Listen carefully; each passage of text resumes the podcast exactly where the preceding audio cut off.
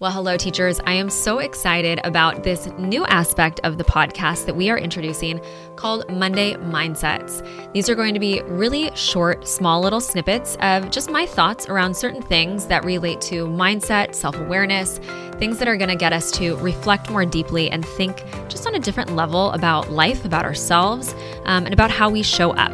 So these normally air on our YouTube channel, but we thought, you know what? Let's put it on the podcast too, so that you can spend one or two minutes every Monday just listening to something thought provoking that just might get you to see things a little bit differently. So, with that being said, let's dive into our Monday mindset. For today's Monday mindset, I want to talk about motivation, especially as we head into a new year. You know, we we start the new year feeling motivated for perhaps a word that we've aligned to for the year, or perhaps a New Year's resolution that we've decided for ourselves.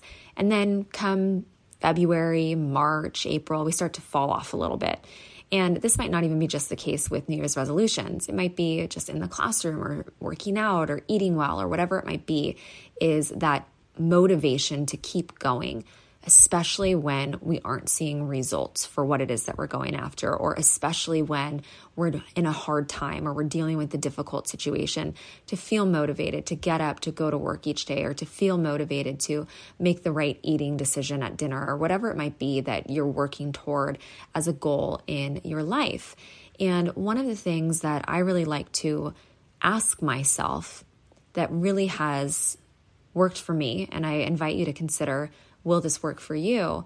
Is when I'm in a moment to make a decision as to whether or not I'm going to follow through with my plan or whether or not I'm going to, you know, wake up and be like, yes, I'm excited to go to school today or whatever it might be. The thought that I decide in that moment to offer to my brain, I ask myself the question of will my future self thank me for this thought?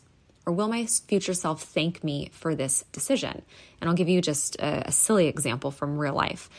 So, as the new year has started, you know, I'm really motivated to get in great shape. And so I've been going to the gym a lot and, and trying to make smarter eating decisions. And a nutritionist that I've been working with told me that I was going to get to cut my daily chocolate milk out of my diet if I wanted to see the results that I wanted to see and I love my chocolate milk. So this was a big deal for me to to decide to do this. And it's been hard to not want to have my glass of chocolate milk every single morning. But I ask myself when I have that thought of, gosh, I'm, I'm feeling like I'm ready to fall off the bandwagon and have that glass of chocolate milk, I ask myself, will my future self thank me for this decision if I do decide to have that glass of chocolate milk? Will my future self thank me for staying committed to what I said I was going to do? Will my future self be able to trust me in the future for following through on something that I say that I'm going to do? And this could be applicable to, you know, feeling motivated to go to school. If you wake up and you're, you know, drudging through the morning and you don't want to go and you have this negative attitude and you're feeling really unmotivated to go, I invite you to ask yourself will your future self of the day thank you for starting your day that way? Or will your future self thank you for saying, you know, looking back and being like, you know what? Thanks for for turning it around, for changing your attitude, for taking a deep breath and thinking to yourself that you get to go do this, right? I get to have a job. I get to have uh, my students in my classroom, or I get to do whatever it is that you're going to do today in that classroom.